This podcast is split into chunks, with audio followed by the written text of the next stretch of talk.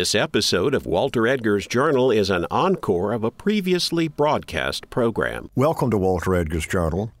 With me in the studio today is John Iamarino, former commissioner of the Southern Conference and the author of A Proud Athletic History 100 Years of the Southern Conference. John, welcome to the Journal. Thank you, Walter. Pleasure to be here. All right, let's talk a little bit about John Iamarino and how you ended up living in Spartanburg and being the commissioner of the Southern Conference? Well, I uh, I thought I was going to be the next great sports writer when I uh, graduated college and uh, went to work for a newspaper for a couple of years, and then got a, phone call from a former college classmate saying, uh, uh, "Would you like to enter the world of college athletics?" He was the sports information director at Georgetown University. He needed an assistant. He remembered me from school I went down, interviewed, got the job at Georgetown, and then, uh, you know, gradually went from publicity to administration at various stops along the way uh, Jacksonville University, Sun Belt Conference, uh, Northeast Conference, where I was the commissioner for nine years. I always had my eye on the Southern Conference. My boss at the Sun Belt Conference uh, was a gentleman named Vic Bubas, who was a a tremendous basketball coach at Duke and had played in the Southern Conference when he was at North Carolina State undergraduate. And he told me great stories about the Southern Conference. I met my wife uh, while we were um, both in Charlotte. I was getting ready for a basketball tournament. She was working for the Convention and Visitors Bureau. So she wanted to move to the Carolinas. So when the Southern Conference opportunity opened up, I certainly applied and was fortunate enough to get the job. All right. Just one more question. You said when you were in school and you had your buddy, where'd you go to college? I went to St. Bonaventure University in uh, Olean, New York. And they were at that point in what athletic league?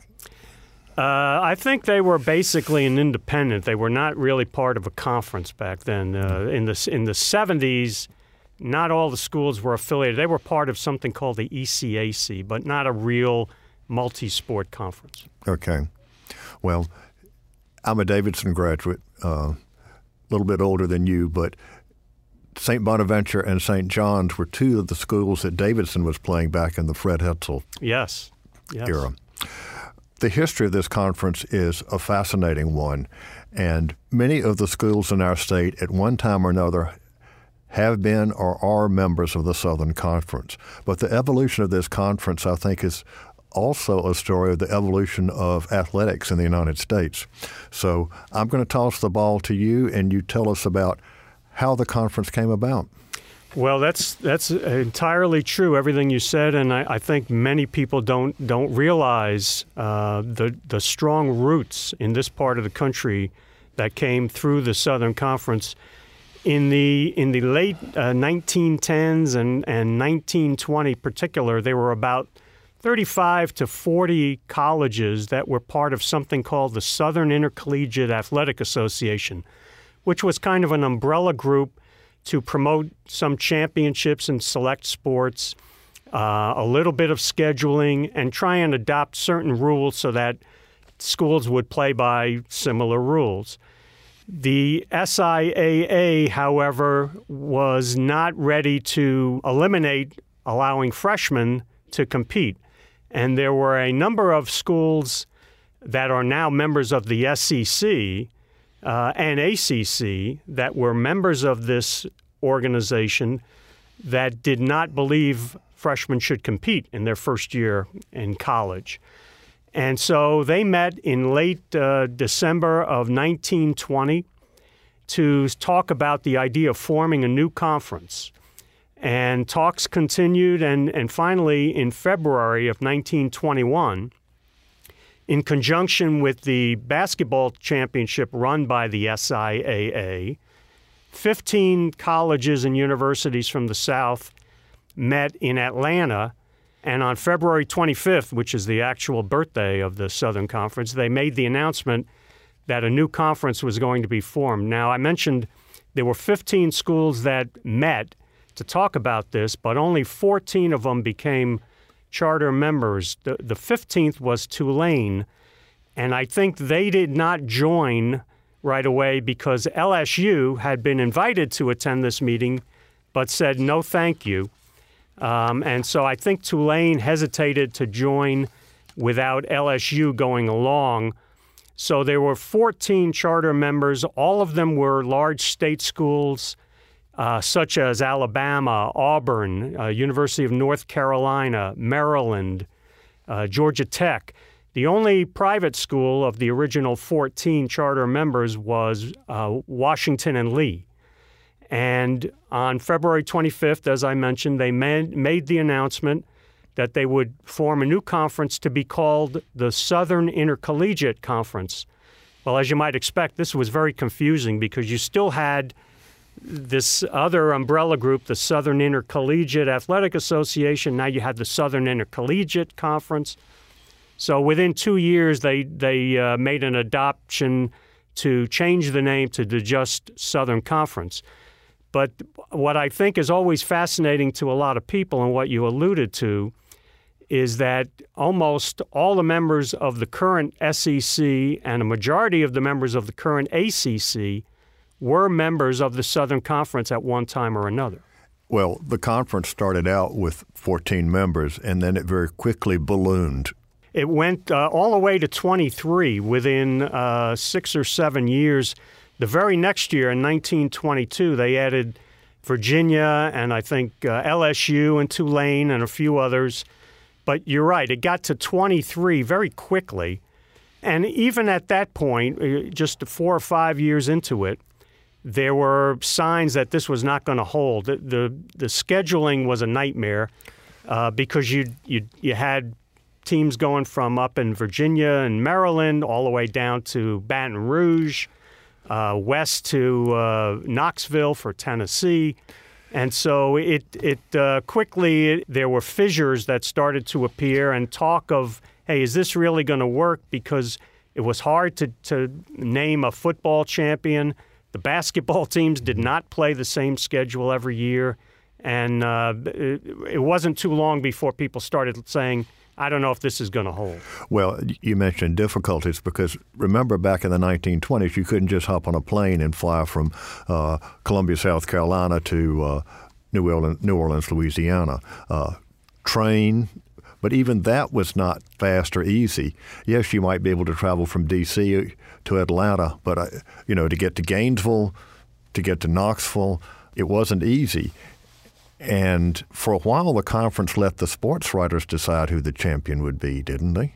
Yeah, can you imagine how that would play today if uh, if uh, that was the final determination? There, was a uh, an Alabama alum who decided that he would offer a trophy to the winner of of the football championship as determined by sports writers, and so you had numerous occasions where one team would play five league games and go four and one, and another team might play three league games and go three and 0, and then they'd leave it up to the sports writers, and so the undefeated team didn't always win the championship. And uh, as I said, it wasn't too long before some of the schools started talking among themselves as to, hey, are we going to be able to make this work?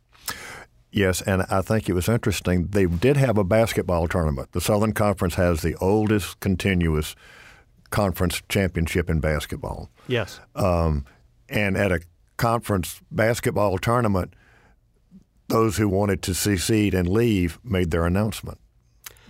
Yeah, that's uh, that's correct. In it was 1932 actually is when uh, the the members of what is now the SEC announced that they were going to leave, and actually they did that at a meeting in December of 32, and they and it was going to be immediate.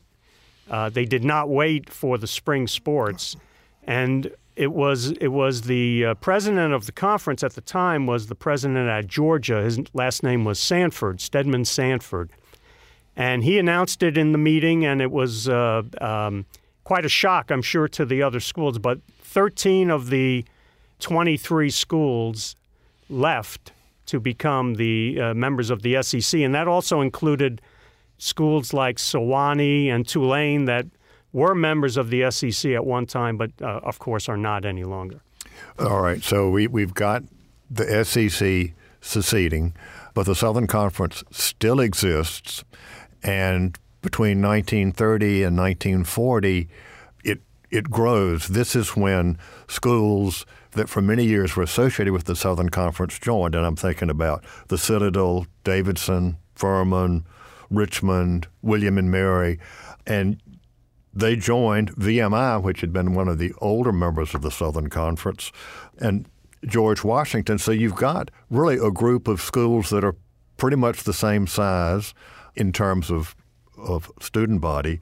They do add what I considered a real outlier, West Virginia University in 1950, because it's totally different from the rest of them. Um, so it's it's small, basically liberal arts schools that are part of what those of us who went to college in the 60s considered the Southern Conference. Yeah, when the SEC left, the, the schools that formed the SEC left in 32, the, the remainder of the Southern Conference now was looking to grow and get back to a, a, a, what they felt was a, an optimal number. And Duke and Washington and Lee were the only two private institutions in the conference, and they were looking to get more private institutions in. So they looked at Richmond and they looked at Furman and uh, the Citadel, while a state institution kind of acts like a private institution, being a military college.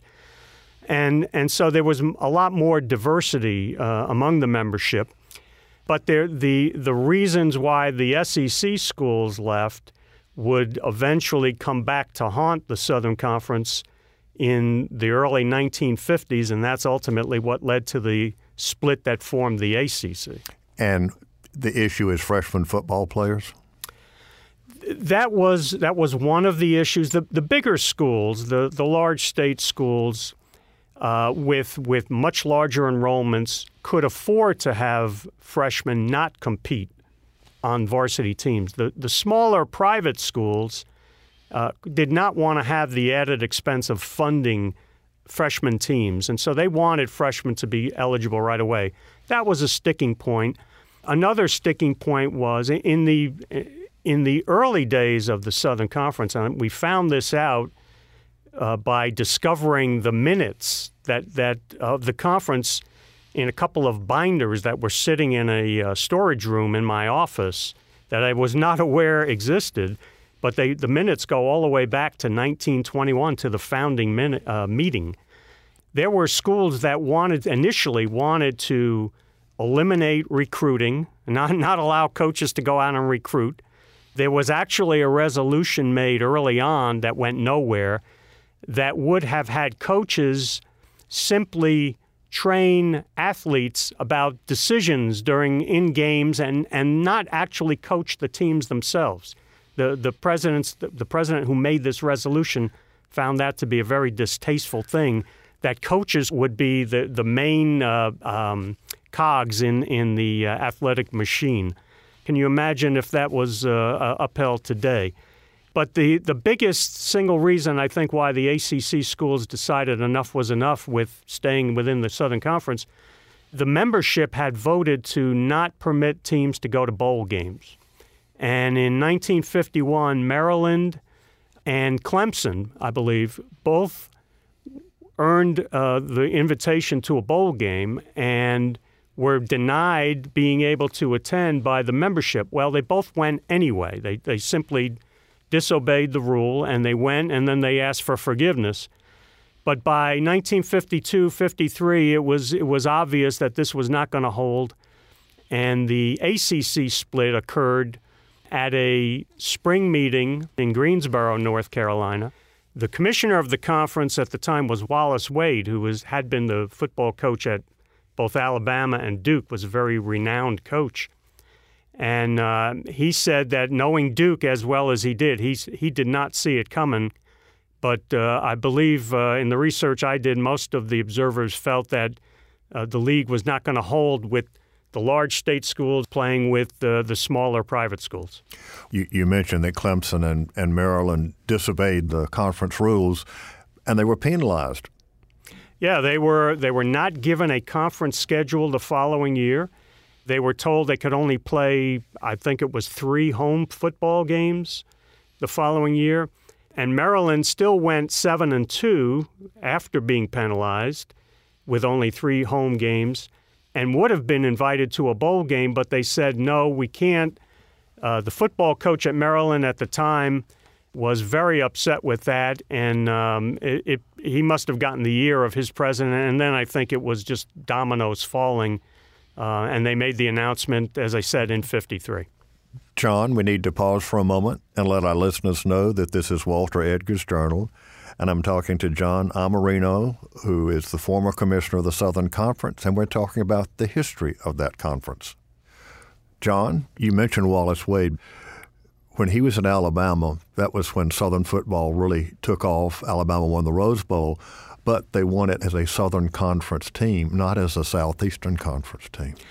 That's right, and as a matter of fact, the um, the 1926 Rose Bowl is considered a landmark event because it was the first time that a team from the South uh, won a major bowl game. They beat the University of Washington um, and and early when early in the decade, you know, the, it was considered that the, the prime areas for college football were the Northeast, with you had Yale and Princeton. That's where the sport was first played, um, and then on in the West and in the Big Ten. Um, people didn't think about the South having great prowess in college football, and it was Wallace Wade's teams at Alabama that that changed that perception remarkably.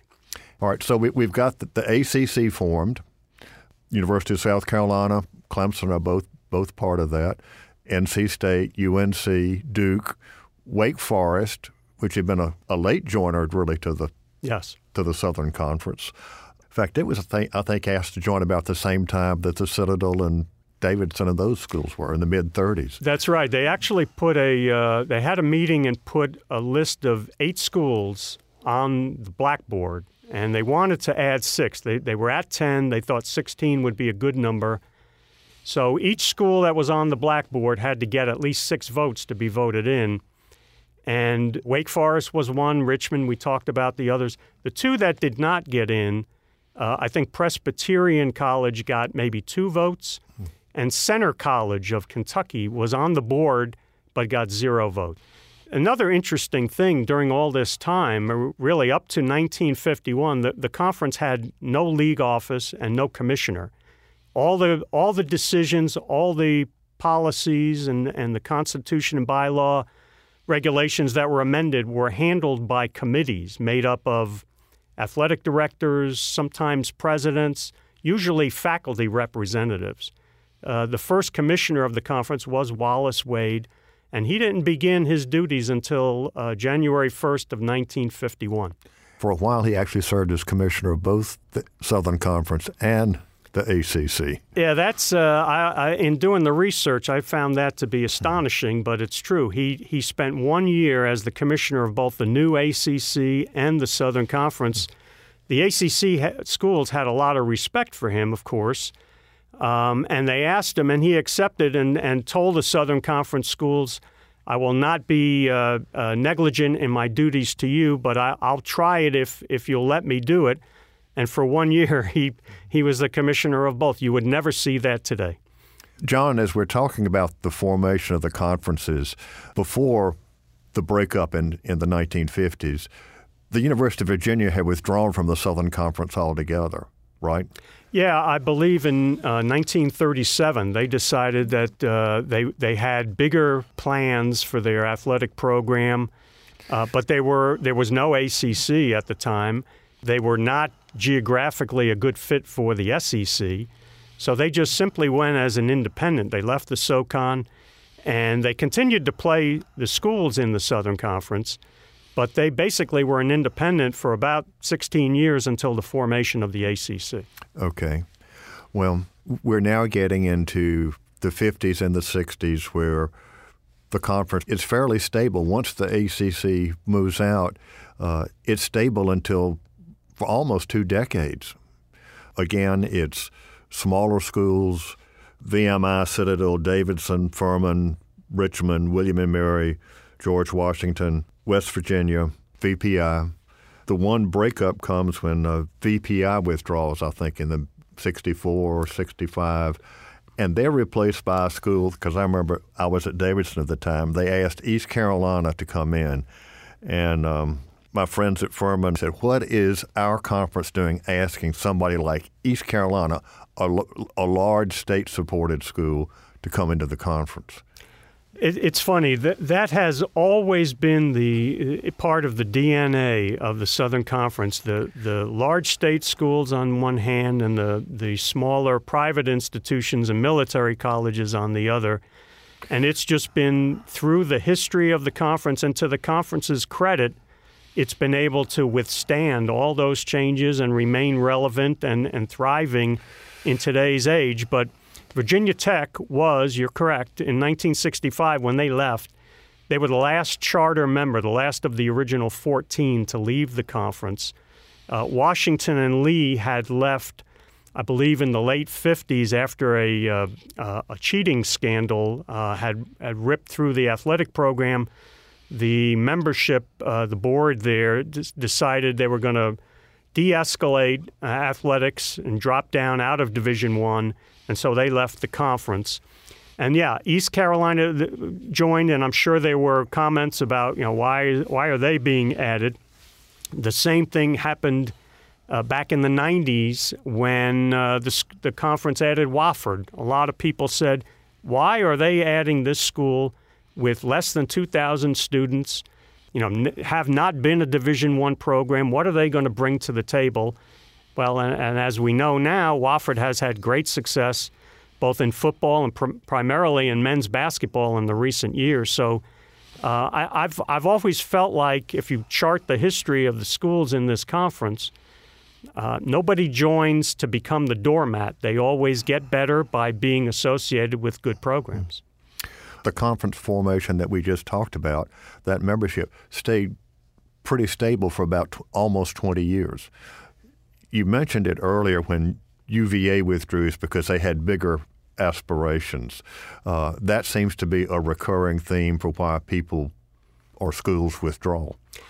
Certainly, it was the case with, with schools like uh, the larger state schools, particularly West Virginia, mm-hmm. Virginia, uh, Virginia Tech. They, they left, all left for the same reason. They they saw the opportunity to uh, expand their footprint, become more than just a regional institution in athletics. The, the, the big cataclysm that occurred, though, that, that was the next shakeup for the Southern Conference was in the 1970s when the NCAA basketball tournament started really getting a lot of attention. They moved the Final Four to a Monday night championship. The, the championship used to be played on a Saturday afternoon. And, and when that happened, now some of these newer uh, multi sport conferences grew up and were formed so that more programs would have access to the basketball tournament. The basketball tournament started becoming uh, a major sporting event, certainly not what it is today, but uh, it had a lot more visibility than it did when I was a kid when you know the championships uh, the final four was played on a Thursday night and a Saturday afternoon. When that happened, you had conferences like the Big East and the Colonial Athletic Association and the Northeast Conference all kind of formed, um, and and that led to a lot of dominoes falling within the SoCon. Richmond left, William and Mary, George Washington, they they went to the Colonial, um, and then the the Southern Conference kind of you know filled in around that, uh, adding Appalachian State, Western Carolina, eventually uh, Georgia Southern, East Tennessee State. And that's when the conference started adding a lot of the members that are still within the league today. There are times when the conference, it seemed, acted not in its own interest. And I go back to the, the 1950s, they're penalizing Clemson and Maryland for going to bowl games, not let, wanting their teams to go to bowl games. And when I was at Davidson, when West Virginia knocked Davidson, one of the top teams in the country, out in the tournament. The NIT, which was then actually a bigger tournament, wanted Davidson to play, and the conference said it would distract from the dignity of the conference. They actually used a term like that. Hardly the best way you want to promote your conference. They just uh, said no go. You you you have to wonder you know, again, who was making those decisions? Was it really the presidents and chancellors, or was it faculty members who were assigned to the, the athletic program? Because there's some strange propositions that were brought up by the by the league, but there's no question that uh, the the bowl game ban and the the decision to keep restrict Davidson from playing in the NIT, uh, you have to wonder why the the Southern Conference would do that. There was a and you have a wonderful quote in, in your book from Sports Illustrated. Joe Jares of Sports Illustrated said, the tiny Presbyterian school was the obvious choice to represent the conference against Providence in Philadelphia on March 8th. But few things are logical in the Southern Conference, a strange assortment of public, private, and military schools that has changed borders more often than Czechoslovakia. yeah, I, I, think that quote really did uh, summarize a, a, lot of the sentiment uh, at the time. It was like, what are these guys doing? Well, it, it had taken Tom Scott years to get the basketball tournament from Richmond and a very antiquated arena to the Charlotte Coliseum which would have been a showcase for Davidson, but twice they lost the conference title. It actually made sense in terms of geography of, of the conference, but those are things that happen. Yeah, and, and uh, I'll tell you one other funny story. You know, in in 2008, when the recession hit the country, um, we were scheduled to, to bring our basketball tournament in 2010 to uh, excuse me, in 2009 to Chattanooga, which is on the the edge of the conference geographically. And so uh, this would also have been Steph Curry's senior year. And so the conference, at my suggestion, we moved our championship to Charlotte for one year in 2009 for two reasons. Number one, because it was going to be, as you mentioned, very geographically central for all the schools to get to and make it easier for fans to get there in a what had become a very tough economy. And number two, I thought, you know, maybe uh, Steph might like the idea of playing his his final championship uh, in front of his home fans, uh, you know, near where he grew up in his home city. Of course, uh, when he had the opportunity to go to the N- NBA, he didn't worry about the Southern Conference Championship location. Uh, he uh, he was first round pick, and the the rest is history. And I think he made the right decision. Well, you had a, a, a couple of really wonderful moments as as conference commissioner, did you not? Appalachian State being beating the University of Michigan at the Big House. Uh, I remember watching that game, and then of course Davidson with Steph Curry uh, going to the Elite Eight. Those were those were two uh, wonderful memories. The App State win at Michigan. I was kind of keeping track of the score early, and then went outside to play catch with my son. When I when I checked my phone again for the score, I saw that Appalachian was ahead. I said, uh, "PJ, we got to go inside. I got to check this." So the the catch was over. But as they, you know, they that was the very first telecast of the Big Ten Network and I was able to watch the end of the game on one of the channels. And when the kick was blocked, uh, Michigan had attempted a field goal to win the game. Uh, Appalachian blocked it, and, and the game was, was over.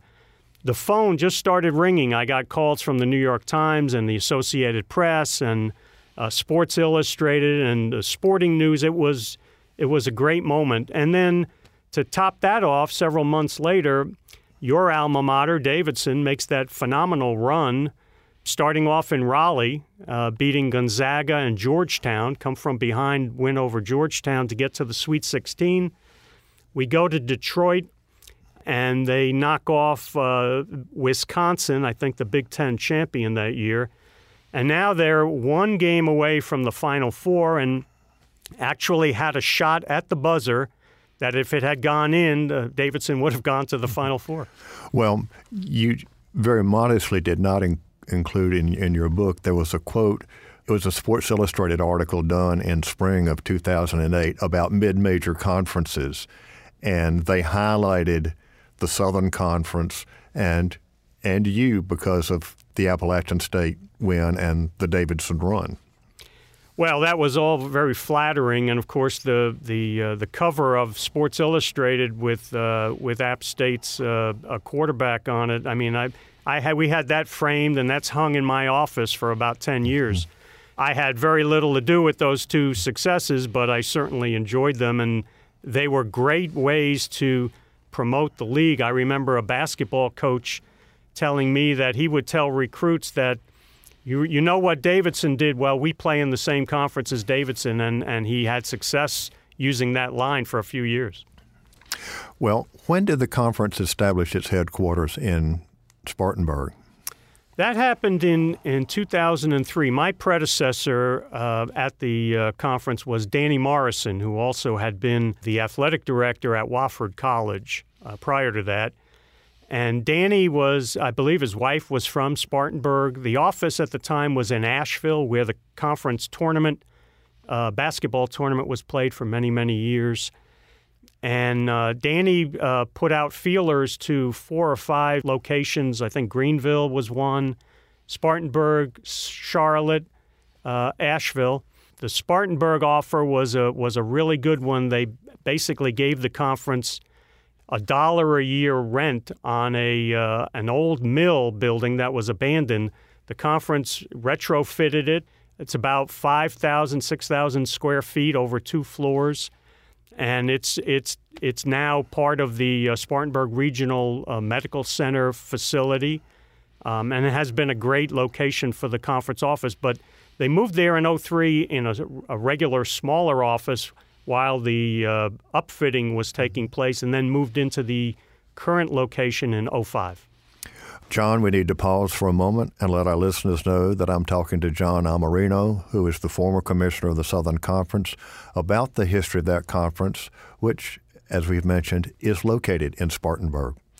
All right, John, we've talked about the formation of the conference and its its changes over time. Who is in the conference now? Right now, the membership consists of 10 institutions in six states. Um, you have um, the Citadel and Wofford and Furman in the state of South Carolina, uh, UNC Greensboro and Western Carolina in North Carolina, VMI, uh, Samford University in Alabama, uh, East Tennessee State and the University of Tennessee Chattanooga, and uh, Mercer University in Macon, Georgia. Okay, so that's the that's the current configuration, but the way the NCAA has organized itself over the last 20 years has also had an impact on the conference. And I know every time I hear on TV, well, this is a 1A conference, this is a 1AA, this is a level three. How about just going through that with us? Sure, and that's that's always been a battle and continues to be a battle that, that conferences like the Southern Conference have to fight. In the 1970s, late 1970s, the NCAA at the time was meeting in a, a yearly convention where each institution, all 280 or so, whatever there were back then, each institution had one vote to vote on everything. And this used to stick in the craw of the large state schools that played what you would call big time football, that, that a school like Furman or Wofford would have the same vote, same weighted vote as South Carolina or Clemson. And so they got the NCAA to agree to go to two divisions. And it was based on the amount of scholarship aid that you gave in all the sports. So there was a 1A that consisted of schools like South Carolina and Clemson and, and Penn State and, and Syracuse, et cetera. And then there was a 1 AA, which are what is now known as the football championship subdivision. But, but these schools would not compete in bowl games. They would only have 63 football scholarships instead of 85, as the bigger schools do. And so that would be the delineation. Now, initially, the, the Southern Conference stayed with the larger group, but it was, it was pretty obvious that was not going to be sustainable. And within a few years, they dropped, so to speak, to the 1AA level and competed in football championships and, and wound up having great success in that. The reason that those labels are not no longer used uh, is because we we, I say we, when I was uh, the commissioner, we constantly heard talk of one AA baseball programs or one AA soccer programs. There's no such thing. The 1A and 1AA designation was only for football, only the amount of scholarships that you gave in football. But people were using it to recruit against and saying, well, they're AA, that's they're not Division One. The, the reality is the Southern Conference and all of the schools in the FCS are Division One they simply play football at a different level. Okay. Uh, you mentioned the conference has had success. Who are some of the national champions that came out of what was the 1AA? Well, Furman won it all in 1988. Uh, when Georgia Southern was a member of the conference, they had great success and won a couple of championships. Uh, of course, Appalachian State won three in a row in the uh, the mid 2000s uh, and really established a name for themselves and, and got enough credibility, I think, in their program to the, where they are now. They were able to move to the Sun Belt Conference and now have had success winning several bowl games. So Wofford has had a great run. They haven't won a championship, but they've had a great run getting to the semifinals in the FCS championships. So the the Southern Conference for many years was was labeled as kind of the SEC of of one AA and then FCS. They have not sent as many teams to the championship game in recent years, but I know that the coaches and the administrators are working on that. All right. And certainly in basketball, the conference, from its very inception and even down to today, has, has done very, very well in basketball. Yes. And a lot of the attention in the last 50 years comes from your alma mater. I mean, Davidson had the wonderful teams with Lefty Driesell coaching in the mid 60s. You mentioned Fred Hetzel uh, Dick Snyder, people like that. Terry Holland became the coach after Lefty went to Maryland. They had tremendous success. Uh, and then Davidson kind of, uh, you know, regenerated that awesome success with the Bob McKillop teams uh, that featured Steph Curry and, and, and some other great players. And, you know, they continue to be a very successful uh, program. But Wofford, I mentioned, has been in um, – I think they've been in now five uh, NCAAs, I believe, mm-hmm. um, in, in the past 15 years or so, 10, 15 years. Uh, North Carolina Greensboro has, uh, who was the conference's representative this year, uh, has won two of the last four. ETSU has become uh, a player in men's basketball. Um, Mercer, the year before they joined the conference, knocked off Duke in the first round and, and really was one of the Cinderella teams of the tournament that year. So, basketball is a sport that the conference can really make its name in because it competes at the very highest level. In football, the Southern Conference can have great success and has in the FCS playoffs, but but to the general public, they're not competing at the highest level. They're not competing against Clemson and USC and, and schools like that. Let's now turn to women's athletics. How is that organized in the conference, and when did it really come about?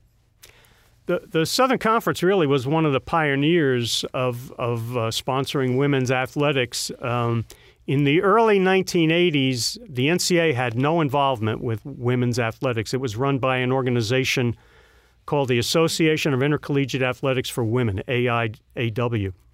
Uh, finally, in 1984, the NCAA took women's sports under their umbrella, and that very same year, the Southern Conference established championships for women in three sports.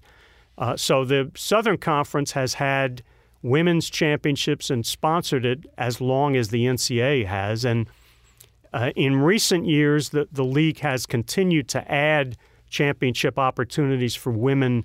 Rifle had been a sport Back in the 1950s and 60s, it was discontinued when there were changes in the membership. It was brought back about four or five years ago.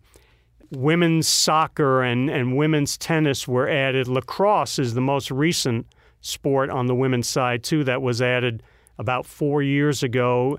And uh, Mercer and Furman have had great success in that sport. So the, the conference now treats all the championships basically the same the, the women's opportunities for championships and NCAA competition uh, rivals the men's championship opportunities.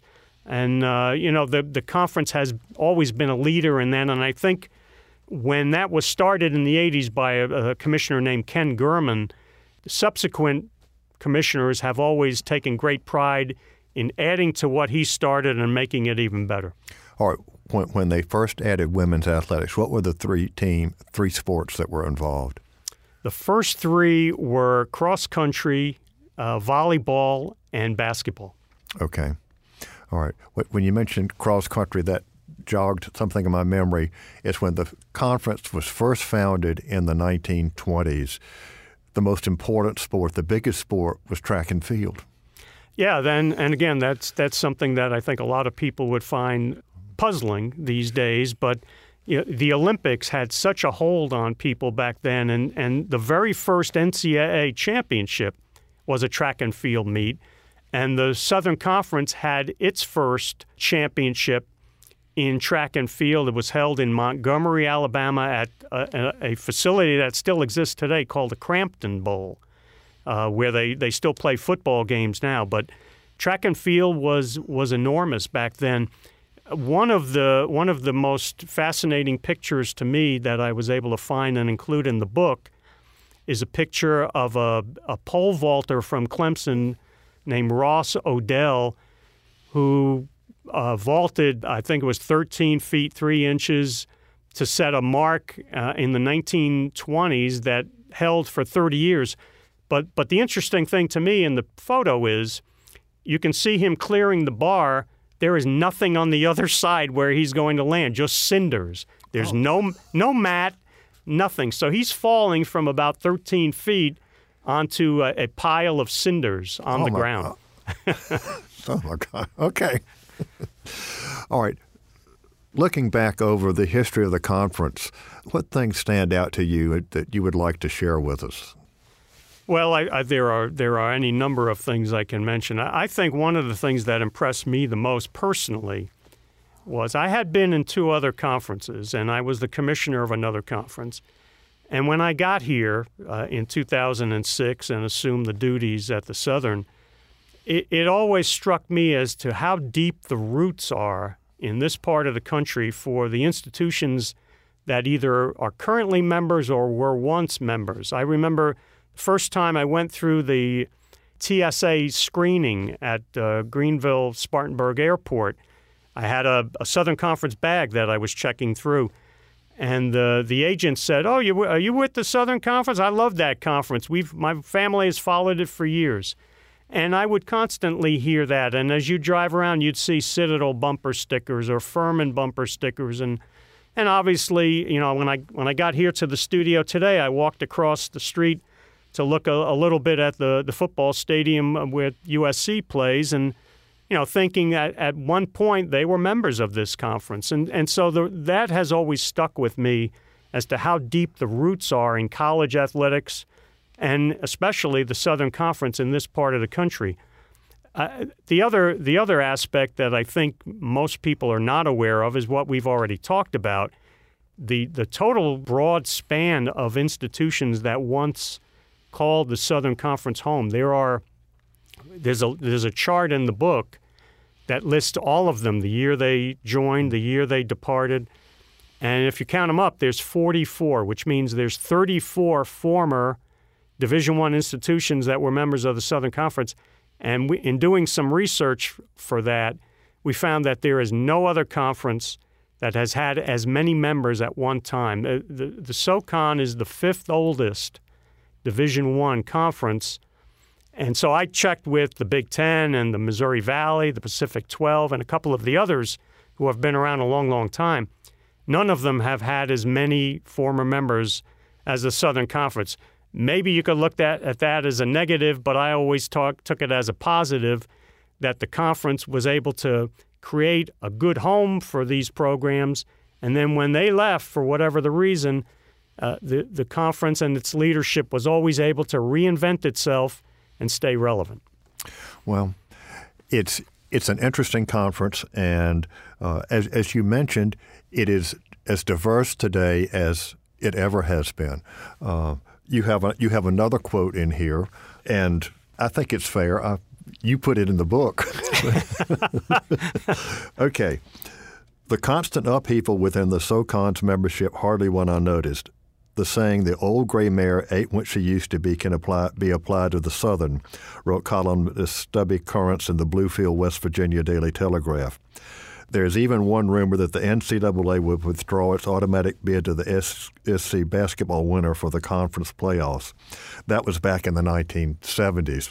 And that would have been folks of my generation seeing what the conference had been in the 60s and all of a sudden in the late 70s things changed. Yeah, change has always been been a part of this history for for a hundred years, and uh, I'm sure it's going to continue. You know, I, I get asked, uh, used to get asked a lot in my last year or two there. You know, did I see more realignment coming? I, I, I think realignment has always occurred in college athletics, and these days it's driven by, you know, media contracts. You know, back years and years ago was driven more by perhaps some academic reasons or geographic reasons. Uh, now it's it's media contracts and how much revenue can the conference bring in. But I don't think the realignment is done, and and you know I, I do think though that the Southern Conference is poised to withstand and maybe you know take advantage of whatever realignment might come come about one of the things that, of course, happened during the last year, th- everything has changed, but traveling for college athletic teams has become expensive, sometimes not even possible. And every now and then you will see a, a columnist, whether it's the guy who writes that column for the Wall Street Journal once a week, is incredible. He talks about, well, maybe there's going to be another fissure within different conferences because things are a whole lot more difficult now and expensive and colleges or budgets, or whether they're private or public, are really under stress. Oh, absolutely. And the one I like to cite to provide an example of what you're talking about, Walter, is you know West Virginia is now in the Big 12. I think their nearest rival within the conference is Texas Tech, which is crazy. Uh, you know. And and in the Southern Conference, when we had the we lost five schools in one year. Five schools announced that they were leaving. This was in 2013 and that was uh, that was a tough period. I mean, we were. Are, are, who who were the five schools that left? The five that left were Appalachian State and Georgia Southern, who both, to their credit, made no bones about the fact that they wanted to play football at the bowl level. So they were always looking for an opportunity. Uh, Davidson wanted to play in a conference that that put more of an emphasis on basketball with with greater resources Bob McKillop used to always tell me, I know I have to win the tournament or I'm not going to get to the NCAA. I, I want to be able to go as an at large. So they made the move. College of Charleston and Elon both left and went to the Colonial. And I think they went because they're geographically, they wanted to recruit more students from the Northeast and they wanted to play some games up there. So that those were the five that left. But as we look to go from seven to ultimately we wound up at 10 we wanted to keep the geography tight as tight as possible for the reasons you cited earlier the cost the, the trouble the, the wear and tear on, on athletes to uh, get on airplanes and wait in, in waiting rooms in airports. And so we were able to get two former members etsu and vmi and then mercer was a great addition to give the conference a presence again in georgia which is an important recruiting state for the for the league members. So the the ten members now, the longest trip is Samford in Birmingham to VMI. That's about eight and a half, nine hours. I mean, that's a long bus ride, but you can do it. It's not impossible. Uh, everything else is a is a decent car ride or bus ride. And for me, as commissioner in Spartanburg, uh, I could be on any one of our campuses in five hours. So I never had to get on an airplane, which was a blessing. Well, one question about your time as, as commissioner. How many games did you have to did you have to or did you attend in a given week? I mean, you sometimes you've got two or three different sports going on at the same time. Uh, a lot. if uh, if there was one thing I could have done differently, I might have started off not getting to as many games. But I felt like uh, when I joined, it was important to get to the campuses, and I, I know that the presidents, chancellors, and athletic directors always appreciated seeing me uh, at those events. But to answer your question, I would go to at least one football game for all of the teams, preferably at least one home game. And I would go to every one of the schools during basketball season. Generally went to 60 to 75% of the championships for at least a day. And one nice thing about living in Spartanburg, as I did and do, Wofford College was literally, you know, five minutes away, so I could see some of our teams play and uh, be home in my driveway while the post-game radio show was still going on. okay. All right, John Alfred is giving us the wind-up sign. Uh, any last words for our listeners before we sign off today? Well, I hope that uh, uh, people who combine the, the, their interest in, in not only college sports but historical uh, information will uh, uh, look up the more information about the Southern Conference. Perhaps take a look at the book. Um, I, I, do think that uh, what the conference has been able to do over hundred years is remarkable. It's always been fascinating to me how conferences evolve, and, and certainly this league has evolved as much as any. All right. John Iamarino, former commissioner of the Southern Conference and author of A Proud Athletic History 100 Years of the Southern Conference. Thanks so much for being with us today on the Journal. Thank you so much, Walter. I've enjoyed it.